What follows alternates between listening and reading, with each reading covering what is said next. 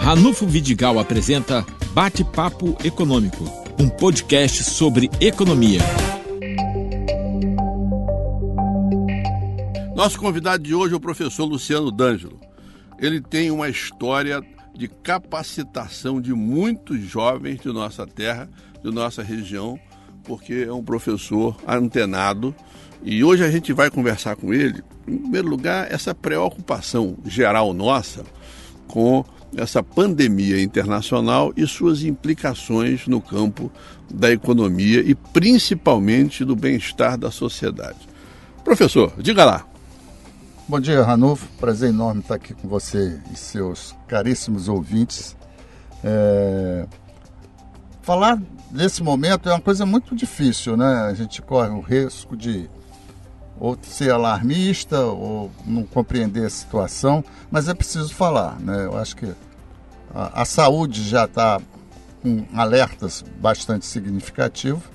Alguns, na minha opinião, é, que podem resolver o problema da saúde no tocante a, um, a uma, uma, mortalidade menor, né? mantendo a população em casa, você diminui o contato e a partir daí a, a, a situação atenua. Mas ao mesmo tempo, você cria um problema de natureza econômica e, po e pode ser um problema maior do que o um problema de saúde. É, apenas para lhe ajudar no raciocínio, professor, é, o CDPLA da Universidade Federal de Minas tá Gerais né, estima que diante da desaceleração da economia, por quê? Porque a economia é como se fosse assim uma bicicleta. A bicicleta estava andando a uma certa velocidade e vai andar numa velocidade muito mais lenta. Nós vamos ter um baixíssimo crescimento, dificuldades de retomada do emprego e da renda. É a sua interpretação também? É, é essa mesmo, Ranulfo. E isso é muito preocupante. Tão, tão preocupante quanto a questão da saúde. Porque ela vai acabar implicando em situações de saúde também. O país de uma população com um nível de desemprego monstruoso. Né? É, pobre, na sua essência pobre, né? com taxas de, de crescimento negativo praticamente. Está né? é, tá aí acenando com 2% antes das duas crises. Do, do capitalismo internacional, que entrou em crise, né? E aí você vai ver que o dólar foi parar a cinco reais, já passou dos cinco reais.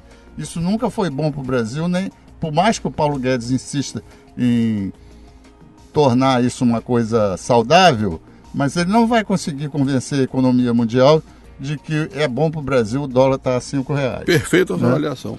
Então nós estamos vivendo alguma coisa que eu acho que vai dar muita dor de cabeça para o povo brasileiro, né? um país pobre, o sistema sanitário nosso é, é muito fraco, a, as populações vivem de baixa renda, vivem aglutinadas num, num cômodo, dois. Isso é, é, trabalha quanto o controle sanitário. Enfim, estou muito preocupado. Acho que aos meus 75 anos de idade vou ver coisas que eu nunca vi.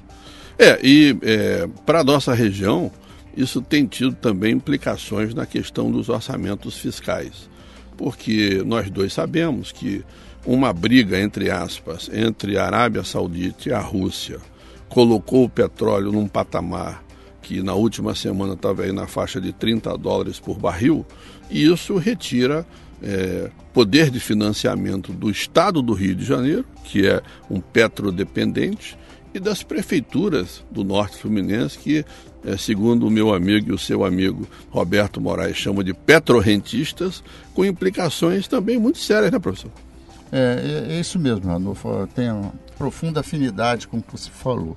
E mais ainda, eu acho que o nós somos um, um, país com um nível de desigualdade abismal. Né? O país tem desigualdades cruéis. E é, esse momento não vai ajudar em nada né, a, aos gestores que não compreendem isso. Seja o gestor nacional, que está a vender patrimônio, é, a falar em, em, situações de parceria com, com, com o grande Estado americano, que não nos favorece, e você desce pelo Estado, chega ao município, enquanto o município que dependia da, da renda do petróleo, né? Perfeito. O petróleo despenca e essa, essa sazonalidade altos e baixos do petróleo também vai trazer consequências grandes para o desemprego em campos, para a questão da saúde, para a escolaridade. Tem situações no, no município que estão assim, pessoas que estão há cinco meses sem receber, estão abandonando o emprego, não é por nessa crise de desemprego, abandonam o emprego por falta de salário. E isso tudo no meio de uma situação onde até semana passada havia um impasse entre os médicos. Campos tem excelentes médicos, um sistema de saúde pública é, é, que não pode ser desprezado porque tem sua qualidade, é, e o poder público municipal. E os médicos, inteligentemente, é, pararam a, a, sua, a sua reivindicação, pararam o seu movimento no sentido de, de abraçar a questão da sociedade, que é o problema é, é, da crise de saúde, né, professor? É isso aí. Foi um, um, um bom aceno da categoria dos médicos voltar a trabalhar num momento é, que, por exemplo, ontem eu liguei para a Unimed para marcar um, uma ultrassom que eu precisava fazer, elas tão, não, não podem mais ser marcadas. Eu, eu nem entendi bem quem que eles estavam protegendo, se eram os profissionais da Unimed ou se era a população. Mas soube que havia um movimento de, de fechamento mesmo de atividades, outras na área de saúde, é, pensando em numa crise trazida pelo coronavírus. Né? É, e aqui pertinho de nós, nós temos o Porto do Açu. E todas as estruturas portuárias pelo mundo estão no alerta. É, também deveríamos ter um pouco em relação a isso ou não? Sem dúvida, porque é, a maioria da, das iniciativas dos vírus que chegaram aqui, seja outros e esse, vem de pessoas que trouxeram né, esse vírus, se veio da, da China, da Itália, da França e chegou aqui, é, via porto e, e, e aeroporto, né? É, esses controles têm que ser feitos com, com muito rigor para não aumentar as dificuldades que nós teremos, né? Nós falamos há pouco de petróleo, falamos de economia regional, é, e o professor foi é, titular do segmento de agricultura das políticas públicas locais. É, e com certeza sabe que uma das alternativas ainda viáveis para o Norte Fluminense e para Campos em especial estaria, por exemplo, em políticas públicas bem fundamentadas para, ah, principalmente para os pequenos empreendedores no setor agrícola. É por aí? Só tem essa saída, não tem outra saída. Se você pega, o, a, começa a analisar o município do ponto de vista climático, você vê que nós não temos chuva suficiente para tocar a lavoura da cana-de-açúcar. Nós estamos quase no semiárido, né? Chegou até a se aventar a hipótese de a gente ser reconhecido como uma região do semiárido. Você não pode ter com 750 milímetros de, de chuva por ano, ter plantio de cana em larga escala no município. Além do que, não tem larga escala. Você não consegue ter escala para competir com São Paulo. São Paulo andou botando açúcar aqui a preços mais competitivos que o açúcar produzido aqui.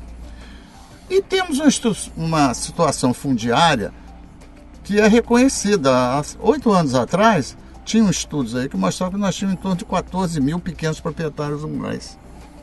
Ora, se a, se a estrutura fundiária, se o clima acenam para uma, uma produção de pequena escala, para o pequeno produtor rural, eu não, não sei por que não há um baita de um movimento nesse sentido, porque é a única saída que tem. Agora, é, formular isso, você tem que pedir ajuda às universidades, ao UF, que tem gente que está estudando isso, não é? A, a própria, o próprio IFE tem, pode dar uma bela contribuição na, em várias áreas da, da estruturação, né? E tem outros setores que são já ligados à agricultura, né? Que, eu tenho notícias que a cidade de Uberlândia, no seu orçamento fiscal, é, destina 200 milhões de reais todo ano para as políticas públicas de fomento ao setor agrícola. E aqui em Campos, eh, no último ano, por exemplo, não chegou a um milhão de reais. Quer dizer, essa situação tenderia à necessidade de mudar ou não? Tem que mudar. Isso é um profundo desconhecimento de dedicar um um milhão de reais para um setor que tem 14 mil trabalhadores carentes, seja de carência de informação tecnológica, seja carência de recursos para fazer o um mínimo de agricultura. Agora, se os novos candidatos não compreenderem isso, e acho que aí um papel nosso, viu, Ranulfo, é bradar isso a alto e bom som. É preciso investir mais recursos no orçamento para a área da agricultura, visando o pequeno proprietário rural, porque ele é o quem põe a mão na massa diretamente. Estou dizendo para abandonar as poucas usinas que estão aí ao, ao léu, não. Mas é preciso que elas deem conta do seu trabalho. Né? Elas busquem fontes de financiamento, até já buscaram no próprio município, né? mas não foram bem sucedidas né? no, na resposta ao município para não falar de outras questões. De modo que eu espero que os candidatos a prefeito estudem isso, procurem você, procure pessoas especializadas em economia e economia agrícola, montem um belo programa e defendam isso na sua plataforma de candidatura. Sem o que o, o compromisso com a sociedade é nenhum. Outra questão importante, é dado que é, nós dois temos a característica de andar a pé nessa cidade, né? porque Isso. gostamos dela, é. Né? É, são as políticas sociais. Era tradicional na cidade você ter um orçamento da chamada assistência social, a função assistência social, em torno aí de 60, 70, chegou a 80 milhões por ano. E hoje, quando você vai olhar o balancete de execução orçamentária, esta dotação orçamentária não chega a 30 no, no meio de uma crise social sem precedentes. Eu acho que também isso era outra coisa que precisava mudar ou não? Sem dúvida um, um país com, com esse nível de po pobreza, um município que re reflete essa questão nacional com muita intensidade, você não ter recursos para assistência social significativos, é desprezar a vida do pobre.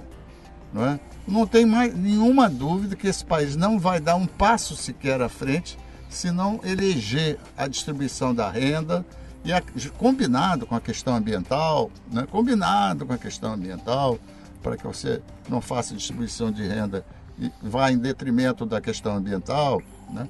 eu diria que essas, essas duas pernas podem fazer um prefeito bem sucedido se ele tiver a capacidade de chamar a sociedade para governar junto com ele. E mais, estes dois segmentos que você acaba de falar são multiplicadores de renda. Ou seja, se você botar um centavo na agricultura, ela vai transformar em três vezes mais renda. Se você é, colocar um centavo ou um real no social, é, as pessoas vão poder se alimentar melhor, o comércio vai vender mais, vai demandar da indústria e o efeito multiplicador está garantido, não é por aí? É por aí. Eu espero que a população. É tão sofrida, fique zangada nessa véspera de eleição, mas zangada mesmo. E deixe de olhar o, a perspectiva do, do, sucesso eleitoral, porque é filho de Ciclano, parente de, de Beltrano, e exija um Seja pragmática. De, pragmática, tenha um programa de governo transparente e que a população se arvore em defensora desse programa de governo para quem vai votar. Né? Eu tenho certeza que você é uma pessoa que pode contribuir muito para a sociedade fazer um belo programa de governo. Eu desejo que isso aconteça. Muito bem, professor. Então, vamos continuar batendo esse papo aqui em outras oportunidades. Eu agradeço a sua presença. Eu que agradeço a você. Eu raramente tenho vindo a público externar qualquer opinião, mas um convite seu é impossível de não ser atendido.